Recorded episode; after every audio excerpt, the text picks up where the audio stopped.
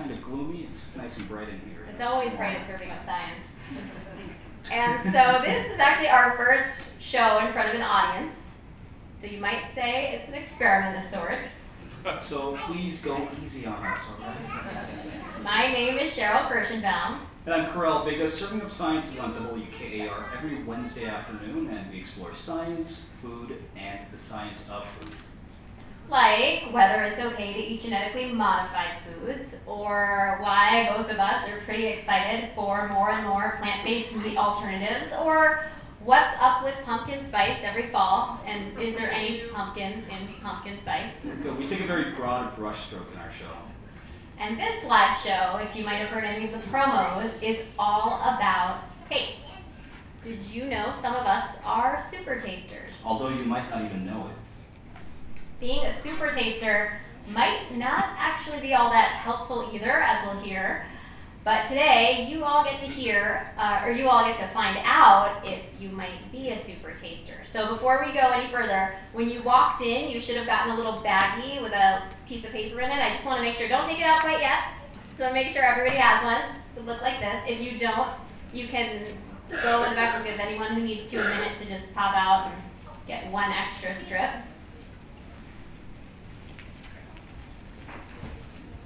couple of folks who might have missed them on the way, or take an extra for a friend later at home.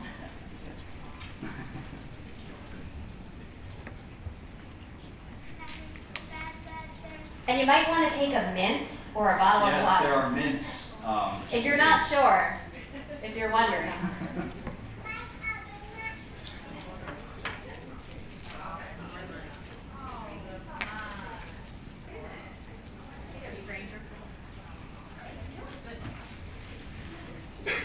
All right, uh, I think everybody has one now, I hope. So let's get this started. To kick off Serving Up Science, please join me in welcoming our first guest, Robin Tucker, Assistant Professor in Food Science and Human Nutrition at Michigan State University. Good evening. Can everybody hear me? Okay, all right. So, um, welcome to Serving Up Science. I am going to be your guide for a taste adventure tonight. Um, this section of our of our show here does require audience participation, so you should not be shy. If I ask you questions, please uh, raise your hand and, and feel free to share your experiences with us, okay? All right, so. So we're going to talk about whether tasting is actually a super thing to, to do. Is it a superpower that you have, or is it maybe not such a great thing to be a super taster? So you're going to find out tonight, right? Oh, gave it away. All right. I need you to close your eyes. Close your eyes. Everybody close your eyes. I need you to think about your favorite food. Can you picture it?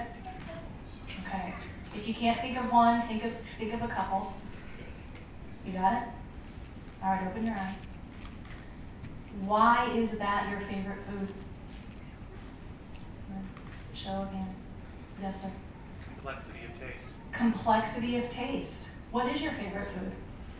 Um, pretty much anything with a good, true vanilla. Oh, very nice. Okay, like real vanilla, not that extract stuff like the we get at the grocery store. Okay. The hard to sort of find stuff. Hard to find the classy stuff. Okay. What about you? What why what is your favorite food and why is it your favorite food? Uh, grape leaves because it's something that we made growing up, and so kind of traditions. And Sure. So both history, like personal history, family history, culture plays an important role in the foods that we like and that we become accustomed to. Excellent. What about you? What's your favorite food? Hot pot, Hot pot, yeah, hot pot. Why? Why do you like hot pot? You don't It's delicious, right? Has probably some umami taste to it, which we're going to talk about a little bit later. Okay? Any any other reasons why you like the food that you like? Sure. chocolate ice cream or lemon cheesecake. Smooth and creamy. So the texture, very nice mouth feel, kind of coats the mouth, very good. There's probably some temperature um, associated with that that's very pleasing. Excellent. What else? Any other reasons that we haven't covered? Or Um, actually, My husband hates this. Anything fatty. Anything fatty. What is it like? Like the smooth texture or crispy? Both. Both? Well, I grew up growing up Filipino.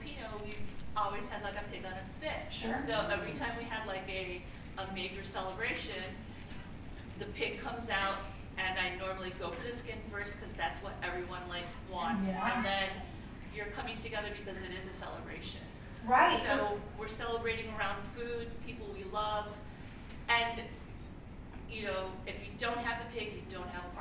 Right. So that's an important, it's a, it's a celebration, and so we have certain foods that we associate with celebrations, and those can be very cultural. Um, many of us probably eat birthday cake on our birthday, so that's something that's kind of a cultural thing, at least in this country. Um, any other reasons that we didn't, yeah? I like dark chocolate, Mm. the bitter. Oh, I like that little bitter taste to it. Bitter note It doesn't have to be real sweet. I could get like 70, 80%.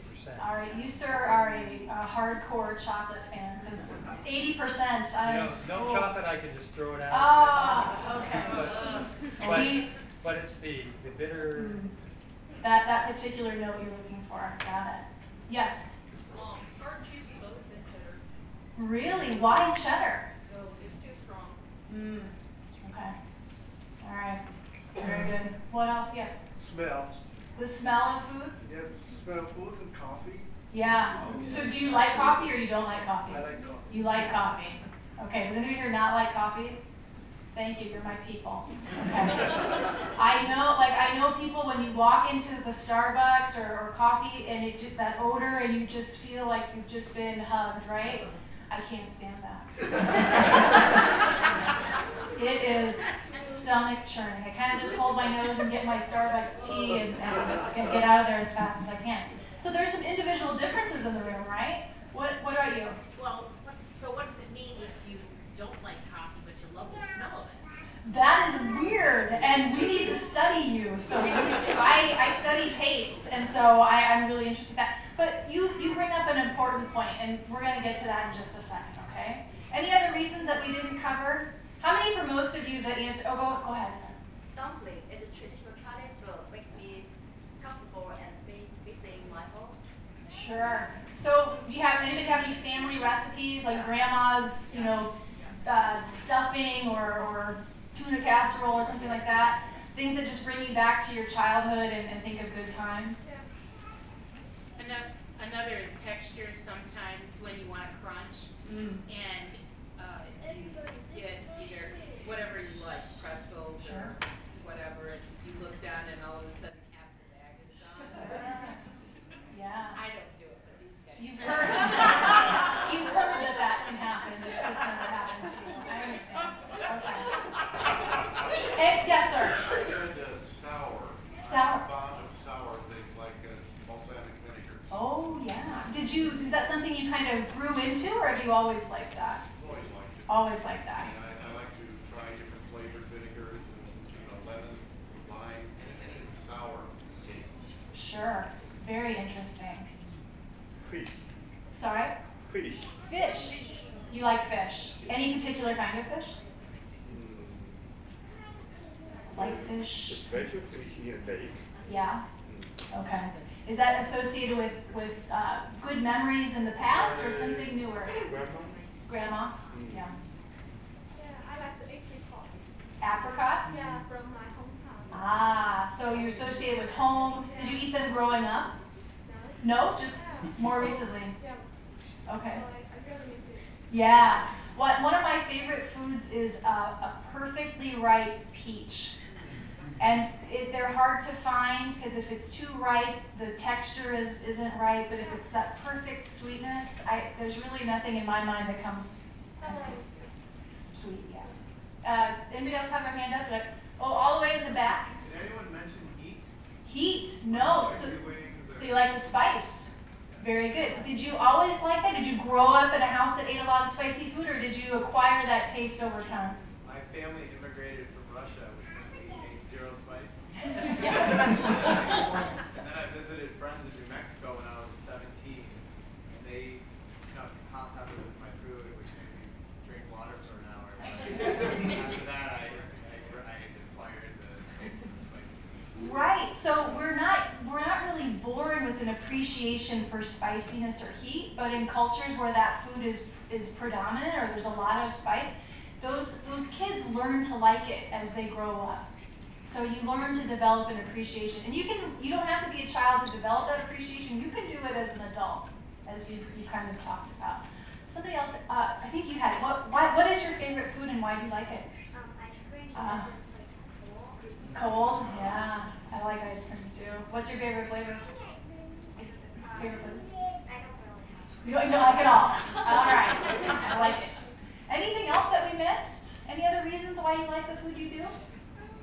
Actually, I'm really weird. I don't like ice cream. Oh, you're not weird. You're just different. It's okay. We don't all like the same foods, right? And there's some reasons for that. I'm going to talk a little bit about that tonight. Okay. All right. So um, I have s- slides that are kind of working. So somebody said it, and when we ask people, large groups of people, why they like the foods that they like, the number one answer is taste. In this country, most of us are fortunate enough to be able to, to eat the foods that we like, right? Wide variety, easily accessible, pretty um, cost neutral, right? Doesn't cost us a lot to eat things here, whereas in other countries, much more of their income is spent on food. So we have the luxury of being able to select the things that we like when we eat them. Um, but when people say taste, what they really mean is flavor, the flavor of food. Do you know what the difference between taste and flavor actually is? Flavor is so, so that she said flavor is smell. That is on the right track. Flavor includes smell. What else do you think flavor includes? Taste is a verb, but flavor is a noun. Oh, I like it. Taste is a verb, but flavor is a noun. I, I will agree with that. I, I think that's an excellent, an excellent, I, see, I learned something tonight, so thank you very much. What else? So, so I'll tell you, flavor is a, a combination of all of the sensory input that you're getting from food. So it includes smell or the odor of food. Think about if you walk into the house and someone has just pulled out a freshly baked tray of chocolate chip cookies. What does that smell? It's just very, at least to me, it's very nice. Um, so we've got taste and odor. What else contributes to flavor? Some of the things that you mentioned. Sound. Sound. Sound. Can you give an example of like where the sound is important? If you're after something crunchy, um, I know there's been experiments done with this where people have had uh, uh, sound provided to them to either dampen the, the, the sound of the crunch or to highlight it, and that has directly impacted their enjoyment of the flavor of what they were eating. Yes. Think about think about if you can biting into a perfectly ripe, crisp apple. And have you ever bitten in? You're excited to to bite into this perfectly crisp, wonderful, fresh apple, and you bite into it and it's mushy. Ah, see? Yeah, the texture, which is part of flavor, is wrong. The sound is wrong. Okay? Stale potato chips. Stale, stale anything, right? Just that, that sound is not quite right. So sound plays an important part. Texture plays an important part. Odor, taste, and we've, lo- we've left out one important thing. Feel color. Mouthfeel is part of texture. You're absolutely right. Who ate blue carrot? Col- Color. so, so the appearance of food, right? You've heard the phrase "you eat with your eyes," or my, you know, my eyes are bigger than my stomach. The visual appeal of food is really important um, for us to get excited about eating. Okay, so, all right. So we've got flavor. It's the whole. It's the whole package. Tonight we're going to focus just on taste, and so it's one component of flavor. And I think you'll see how important it is, but also um, how other things might outshine it sometimes. Depends on the food, okay? Uh, why do you think we've developed a sense of taste? Why do humans and animals, why are they able to taste food? What do you think that the purpose of taste is? It Helps us keep from poisoning ourselves by eating spoiled or poisonous food. Exactly. So taste is a signaling system, it's a warning system, so we don't accidentally ingest food that could poison us or make us really sick, like rancid or spoiled foods. What else would taste do for us? Nutritional density. Nutritional density. So different taste qualities indicate certain nutrients that we need to survive. So sour is often a good indicator of vitamin C, which is something we need to survive. Bitter is suggestive of things that are not good for us, right? Sweet taste indicates some carbohydrate, an energy source. We need energy to stay alive. Why else would we taste things? One important thing. There's a social aspect. There is a social aspect, absolutely. Um, and, and usually that's around food that we enjoy, right? So, what if you didn't enjoy eating? You wouldn't do it to keep yourself alive.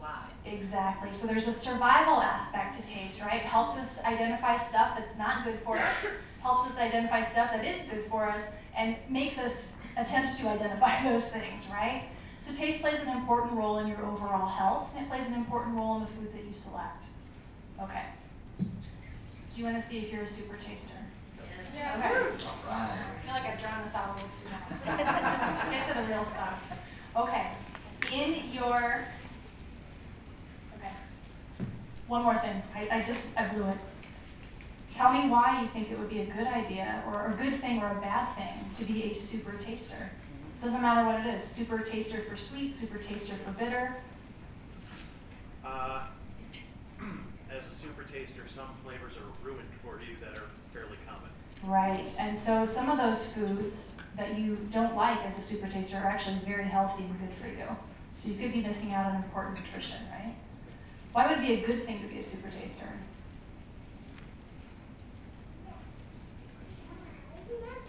What's the definition of a super taster? We're going to find out. So, super tasters are people who are um, more sensitive to, in this case tonight, we're going to look at bitter. But we'll find out, or I'll tell you, that if you're super sensitive to bitter, you're also probably sensitive to sweet and salty as well. So, you're able to detect smaller amounts of it than, say, a non taster.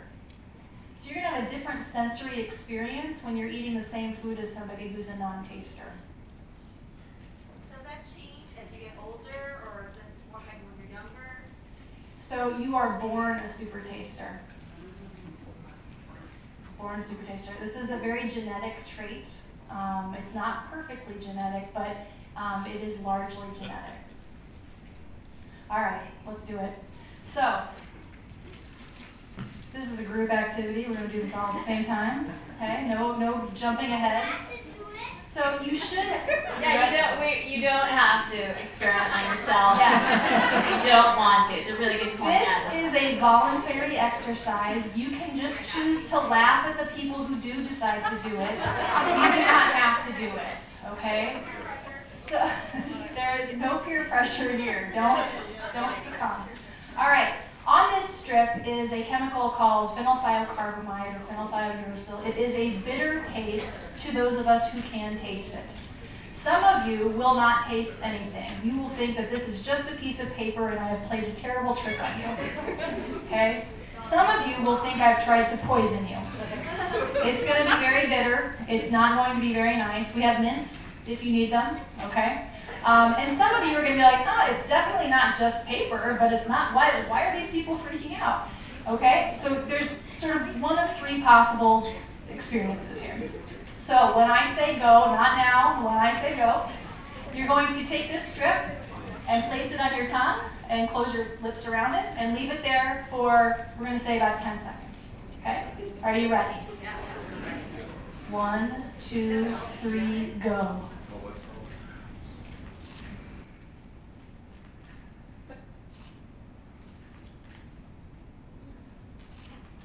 All right, when you think you've had enough of this experience, you can take this out. Corella is a super taster, everyone. So, how many of you said there's nothing on this paper, she's a liar and a cheater? Okay, so there's probably, I would say, maybe 20% of you who are non-tasters. Okay, what about those of you who thought I was trying to poison you? Oh, I, I apologize for that, but welcome to Super Tasterhood. You are super tasters. What about those of you who like, yeah, there's something here, but it's not that bad? You, yeah, the majority of people are tasters in the room. Okay, so I'm gonna, now that I know a little bit about your taster status, I am going to make some predictions about your dietary behavior. It's like I can see into the future. We're gonna find out just how super it is. To, wow, there are some. Some folks are really experiencing this. okay. Don't forget you have a mint if you need Yeah, it. and water. Okay. I'm, I'm sorry. I'm sorry. We're sorry. Yes, we're sorry. Eric. I wish I wish it could be something other than bitter, but sadly no. Okay, so genetics plays an important role in this trait. You, if you are the child of two super tasters, that's a very strong possibility that you will be a super taster. If you're the child of non-tasters, you're likely to be a non-taster. And if you've got a parent of, of both persuasions, you're probably going to be a taster. It's not 100% perfect, but it's pretty close. So let's see. We think of super as being good, right? Superman, Supergirl. Good thing to be super. This gentleman over here might tell you differently. I know, but he knows. Um, but based on your taster status, we may know some things about how you typically experience the, the food world. So for super tasters, and to some extent for tasters, you might not enjoy cruciferous vegetables. Those are vegetables like broccoli, cauliflower, bok choy, arugula, uh, kale, Brussels sprouts.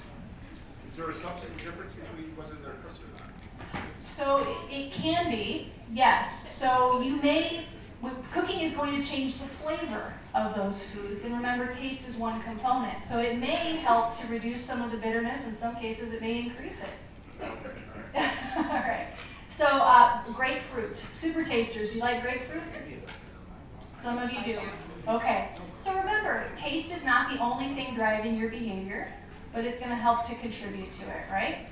So avoiding cruciferous vegetables is not a good thing because they have a lot of nutritious uh, properties that are important for you and your overall health. Okay? So being a super taster might not be so super. What about uh, picky eaters? Would you say you're a picky eater? We're going to hear all about picky eating in just a moment. But uh, the chil- children who are super tasters, their parents complain more about picky eating than their non-taster children. Okay, so you may be a picky eater if you're a super taster. What about uh, taste? Uh, sorry, non-tasters. Do you like coffee? Oh, yeah. Yeah. Do you use sugar in your coffee? No. No. So okay. So what we know about this sort of behavior is that super tasters will say that coffee is extremely bitter, and many of them don't drink it. But the weird thing is, is that non-tasters don't report it being so bitter, but they put more sugar in their coffee. so uh, non-tasters tend to have a bigger sweet tooth than super tasters. So non-tasters, do you have a? Do you think you have a sweet tooth? Many of you. Okay. Um, oh, okay. Alcohol. So kids in the room, don't listen to this part. Uh, super tasters uh, will report that really hoppy beers, um, wines, some spirits are too bitter, and they tend not to drink as much alcohol as their non-taster counterparts. Now, I think Karel, we talked about the fact Yeah, that this, is, this, beer. this does not work for you. You're a super taster, but you really enjoy beer. I do, Okay. but um, does that mean it's something that uh, you can develop a taste even though you don't like it? Absolutely. So repeated exposure, I'm not making any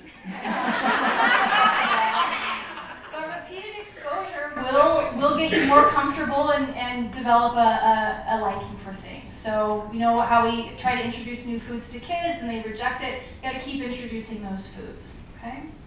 Alright, so I don't know if it worked for everybody, but we have some insight on how you behave if you're a taster or not. All right, so I want to wrap this up. I just want to let you know that taste plays an important role in the foods that you eat, but it is not the only factor, right? We talked about flavor and how aroma and texture is really important for us to enjoy the foods that we eat. What you choose to eat is really important for your overall health. And as we just talked about, even if you're a super taster, you can't use that to avoid trying new foods, okay? And that's all I've got. So thank you so much for for watching.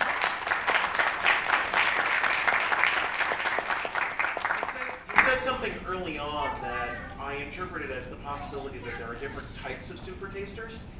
Um, I don't know that there's different types of super tasters. However, this is one compound and one bitter receptor on the tongue. There are 38 known bitter receptors, so just because you're not a super taster for this doesn't mean that your sense of bitterness is somehow really skewed. But because we have this very genetic uh, based trait that we can do all kinds of experiments on, much of the literature has, has focused on this particular receptor. Should we take questions at the end or? Yeah, there will be time for questions Okay, at the Sorry, end. hold that.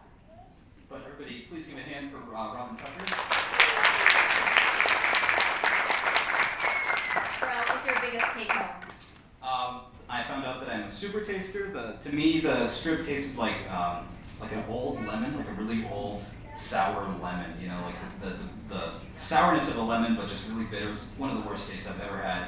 Still lingering in my mouth, even after I chew gum. horrible. It's horrible. And I learned I'm not a super taster, even though I don't like coffee or beer or vegetables. But that's okay. Uh, I just don't like them. But my biggest take home actually is no pig, no party. The rest of my life, at least the rest of the week. Thank you. Thank you. I'm going to carry that over to every party I go to. So, um, but you know, there's more to the story about what we like and what we don't like. That's right. So with that, let's introduce our second guest. Please welcome Helen Veit, a food historian in the MSU History Department.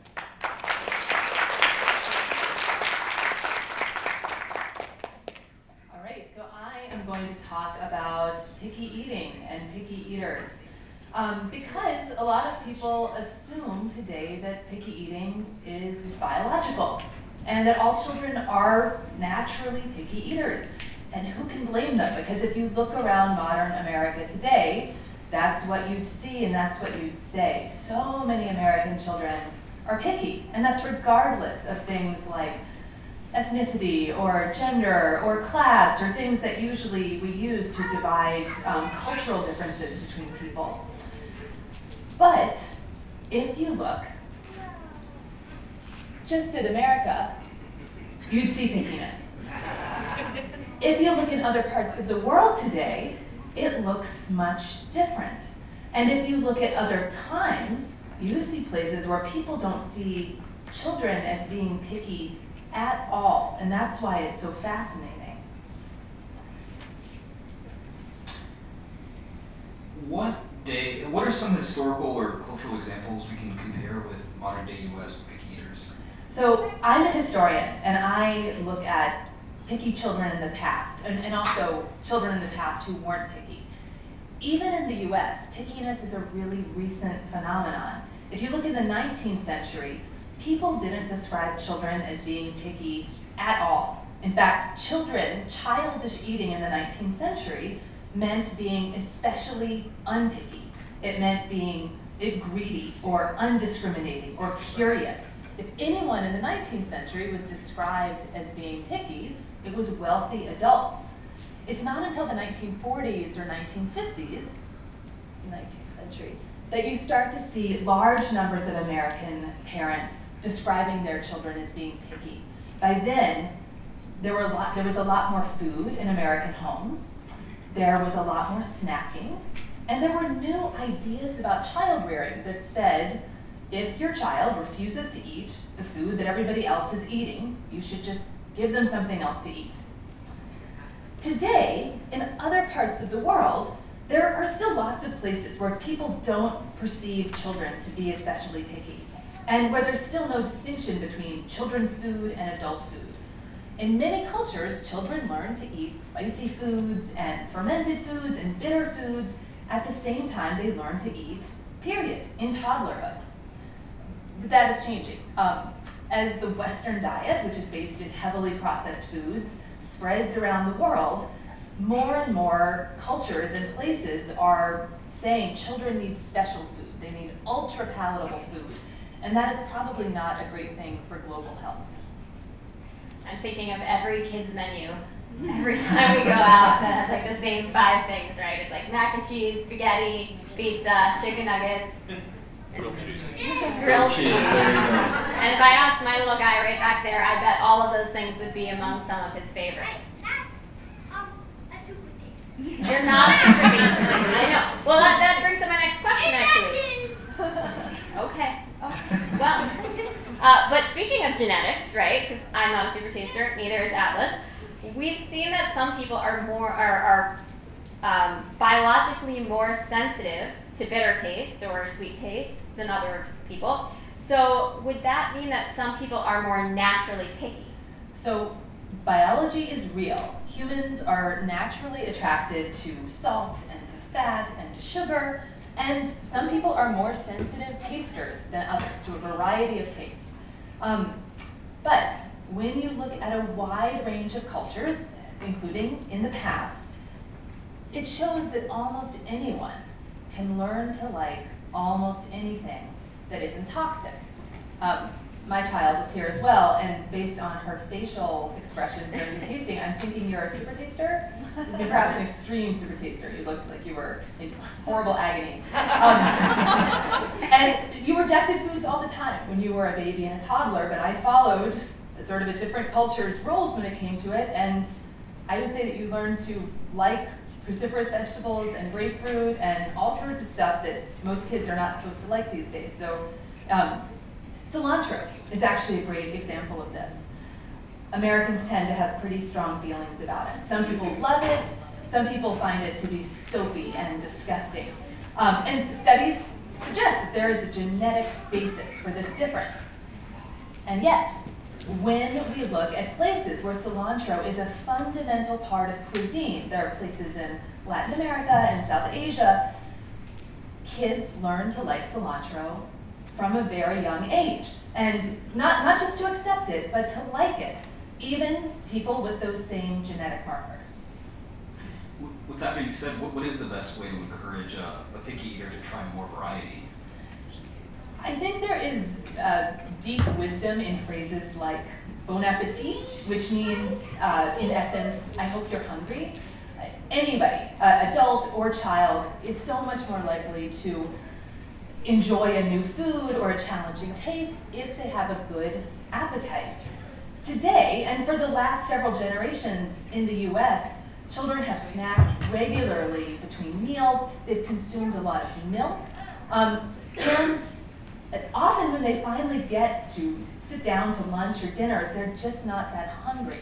And it's not surprising to me that at that point they're only interested in the most palatable, the most easy to like foods.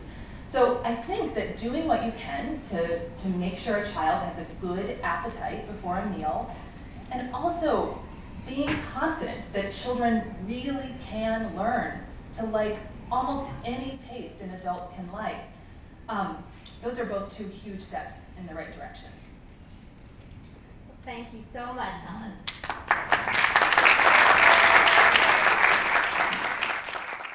Well, now let's talk about another taste. Yes. Um, Can anybody in the audience tell us what um what what, what taste we actually have? Can anybody name them? we talked about a lot of them earlier. All right, we're getting a couple are now. Sweet. Sweet, salty, bitter, sour. And there it is. You just heard it. There's one more, and it's called umami. Umami. Does that is that has anyone is anyone unfamiliar with umami? Don't be shy. I was. Umami combines the Japanese characters for delicious and taste. So here's a little bit of history. In the early 1900s, a University of Tokyo scientist named Kikunae Ikeda was thinking about the taste of kombu dashi. And for our audience not as familiar with kombu dashi, So kombu dashi, it's a kind of kelp broth. The story goes that he, he was thinking whether the savoriness of the dish, kombu dashi, was a biologically determined taste for something that he, he couldn't quite pin down.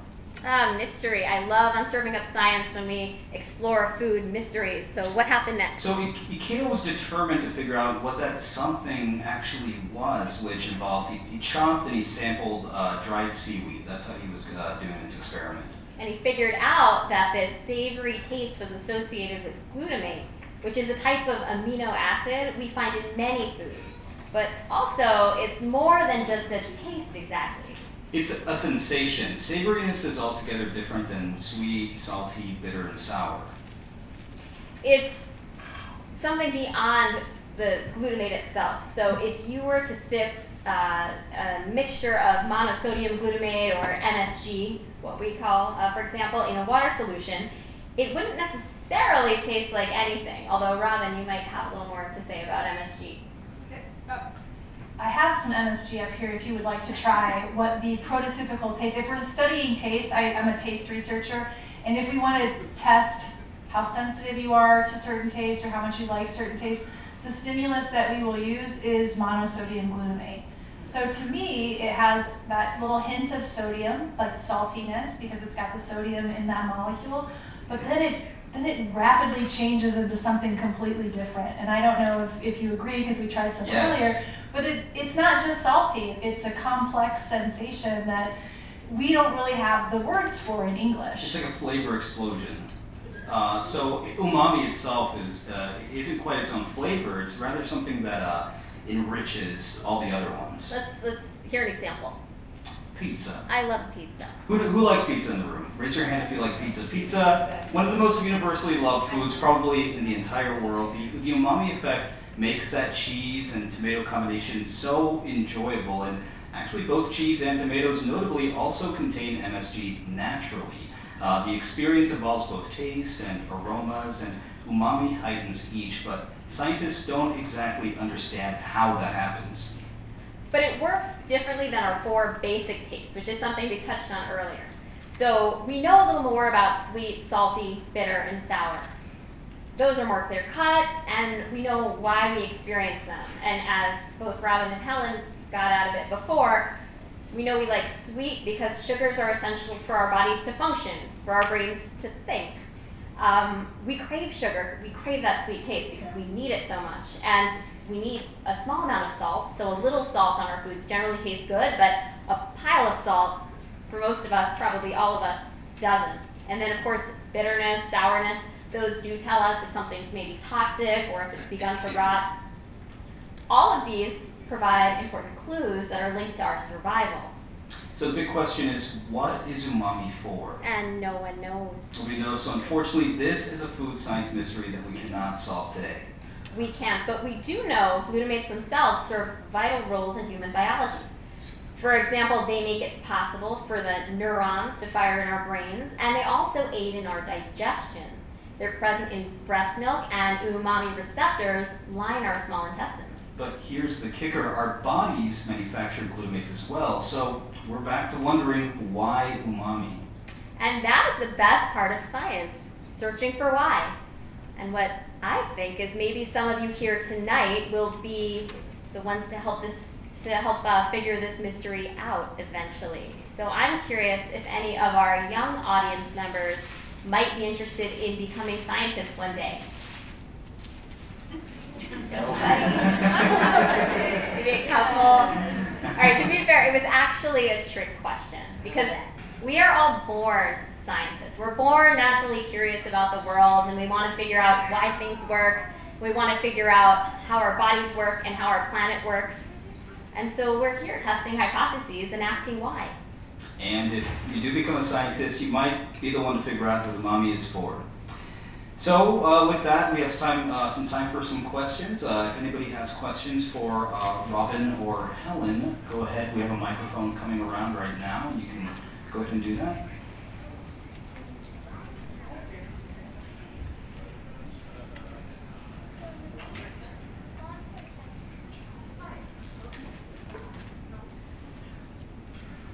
Yell in and turn it on? Like, the mic, the audience mic isn't on. Like four. Oh, there's a Did power hit the button on the mic? there should be a little power button. Oh, There we go. go. Yeah. Okay. Is there any connection that's known between being a super taster and cilantro? I, I'm not aware of one. Um, I think those are two completely different um, uh, genes, and so you may have different alleles for the that's uh, special bitter taster, and then you might have certain alleles for the gene that uh, determines cilantro liking. So you might be unlucky, maybe it's unlucky, I don't know, super taster and cilantro hater. That could be a combination, or you could be a super taster and a cilantro liker. It, it's just sort of a, you know, whatever you get from your parents. But as we've talked about, you can still maybe overcome some of that genetic, uh, you know, your genes are not your destiny, I guess is what I want to say. So um, exposure to cilantro might make you a cilantro liker. Might take a lot of exposure, so. Question over there. Some questions over here.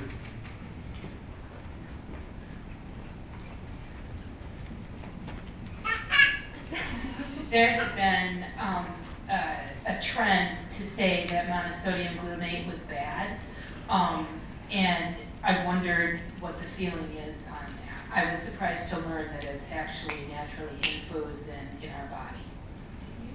That's a great question. I, I, so the latest meta-analysis that looked at studies of whether or not there were uh, bad reactions to monosodium glutamate could not replicate the symptoms that people said they had when they thought they had eaten it. So there's no direct evidence to suggest that it causes any. It used to be called, or they, they think that from eating Chinese food you get sick after you ate Chinese food, and so it's got to be the MSG.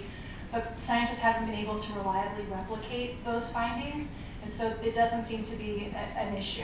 Um, you, if you do have a reaction after eating something that has MSG in it, it might not be the MSG at all, it might be something else in that food. And MSG really does occur naturally in a, a large number of foods that people eat all the time. I mean, um, all sorts of vegetables, eat broccoli, mushrooms, and something like Parmesan cheese is like solid MSG. I mean, not it's not literally, but it has a, it has a, a large amount, and often people who believe they're affected by MSG are not affected when they eat foods that they don't know contains it, which is the classic sign of a, a false a false diagnosis. Question for the food historian: Are are there foods that used to be eaten in like America or wherever that, that are no longer like like for example, my mom likes spam because she grew up and lived through the depression. That was about the only way she got you know something assembling meat. So can you help me with that? Absolutely. I mean, there's a huge number of foods that used to be eaten. Maybe one of the most uh, visceral is the, the commonness of organ meats in earlier times. Um, if you open any 19th century cookbook, you see all sorts of recipes for liver and kidney and brains and, and, and things that we don't think we think of as gross, but were just everyday foods at that time period. At the same time, in a 19th century cookbook, you don't see things that we might assume are classic American foods. Like you don't see much ground beef. You're not going to find hamburgers. Um, you don't even see much chocolate. You know, this sort of, that's that's those are relatively 20th century developments. Really? Mm-hmm. Okay, so why American likes cheese? Because it really do not have that kind of like super sour or super um, sweet or even like super spicy or something. Why is it attractive? Umami.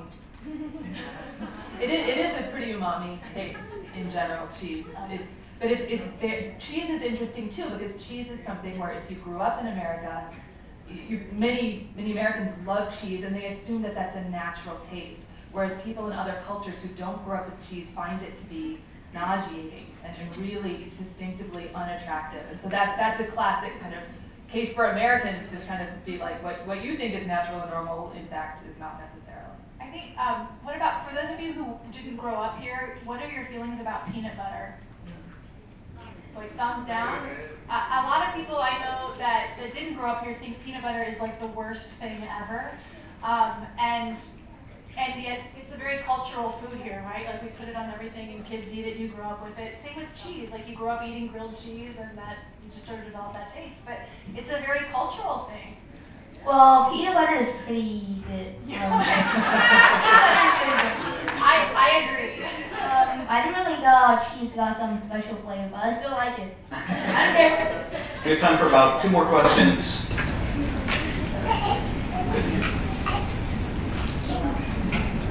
So I saw a show recently, or maybe a month ago, about the evolution of birthday cake, and that up until post-industrial revolution, there was no such thing as birthday cake except in the very wealthy society. And then as soon as they were able to deliver flour across the country on the railroads, that's when all of a sudden it showed up in every grocery store, or I guess every table in America. So what I'm getting at is, from the historian perspective, and the difference in American culture with pickiness or with diet poor diet, Western diet. Isn't sugar like sort of the culprit? And once we had access to sugar nationwide, didn't that become like, can you kind of talk to about sugar's role in sort of the Western diet evolution? Yeah, I mean, sugar, there wasn't a whole lot of sugar. There, there's not a lot of sugar naturally. You, there's not a lot of sugar in most people's diets until sugar cane production became widespread, which really happened with uh, spread across the Atlantic and imperialism and slavery. And after that, say the last 250 years, a bit more, um, 300 plus years, you see sugar becoming an increasingly part, increasingly large part of people's diets, and you see things like horrible tooth decay and stuff like that follow. And, and um, sugar makes things more palatable. It, it's an incredibly attractive taste. It's incredibly valuable in nature as a sign that something has calories and energy.